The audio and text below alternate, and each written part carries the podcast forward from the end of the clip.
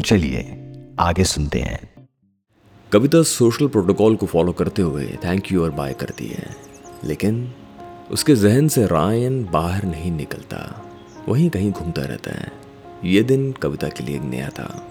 वो घर बैठी सोचती रहती है कि रायन जैसा खूबसूरत, लंबा हट्टा कट्टा अच्छी बातें करने वाला औरतों की रिस्पेक्ट करना जानता है।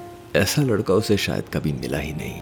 अगर कभी मिला भी होता स्कूल या कॉलेज में वो कविता से कभी बात नहीं करता। क्योंकि इस तरह के लड़के आमतौर पर कॉलेज की बेस्ट लुकिंग लड़की के साथ ही बात करते हैं। ये कविता का सोचना था। लेकिन जब भी वो रायन के साथ होती थी और जिस तरह से रायन उसकी तरफ़ देखता, उसे अटेंशन देता, बात करता, कविता के लिए सब कुछ बहुत नया था।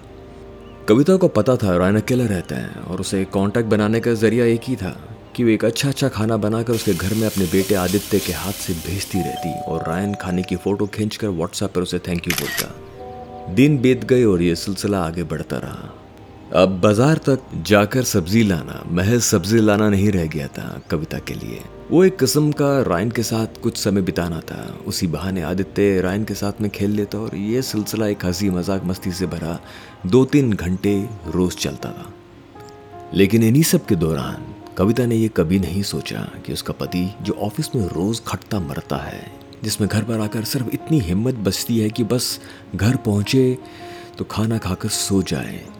लेकिन कविता का पति यानी सुरेश ये सोचकर खुश था कि मैं परिवार के लिए सब कुछ कर रहा और मेरा परिवार बहुत खुश है। और यूँ कई महीने बीत गए। कविता के जीवन में रायन और आदित्य के अलावा किसी और की कोई जगह नहीं थी। बस खुद को संवारना, शाम का इंतज़ार करना, उसे अच्छा लगता था। जब रायन के साथ बाहर निकलती थी, शायद उसे याद भी नहीं था कि कभी उसकी शादी हुई थी। उसके पति का मसरूफ रहना इस रिश्ते के लिए बहुत ज़रूरी था। धीरे धीरे कविता के मन में रायन के लिए फीलिंग्स आने लगी।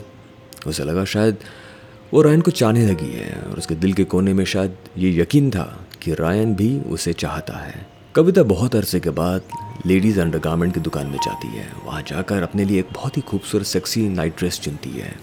शायद पिछली बार वो अपने हनीमून के लिए इस दुकान पर आई थी, ऐसा कुछ लेने के लिए। कविता खुद को शीशे में देखती है और रियलाइज़ करती है कि उसमें कितना बदलाव आ चुका है। वो एक ऊब चुकी हाउसवाइफ थी और आज एक ऐसी औरत बन चुकी थी जो शायद कभी बनना चाहती थी। वो ड्रेस कविता अपने अलमारी में छुपा देती है ताकि उसके पति को पता न चल जाए।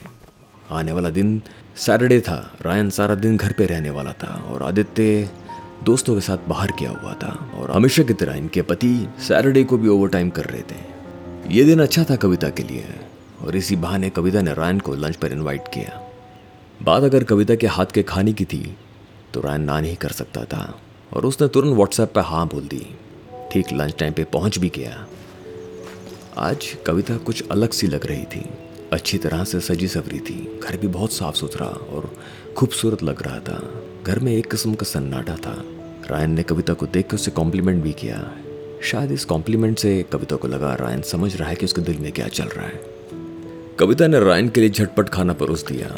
हमेशा की तरह दोनों हंस हंस के बातें करने लगे और खाना खाने लगे। लेकिन कविता के मन में कहीं ना कहीं घबराहट थी, क्योंकि उसे मालूम था आज वो कुछ अलग तरीके से रायन के सामने पेश होने वाली है। रायन को घर में अपने साथ इतना कंफर्टेबल देखकर कविता को लगा कि सब कुछ ठीक जा रहा है।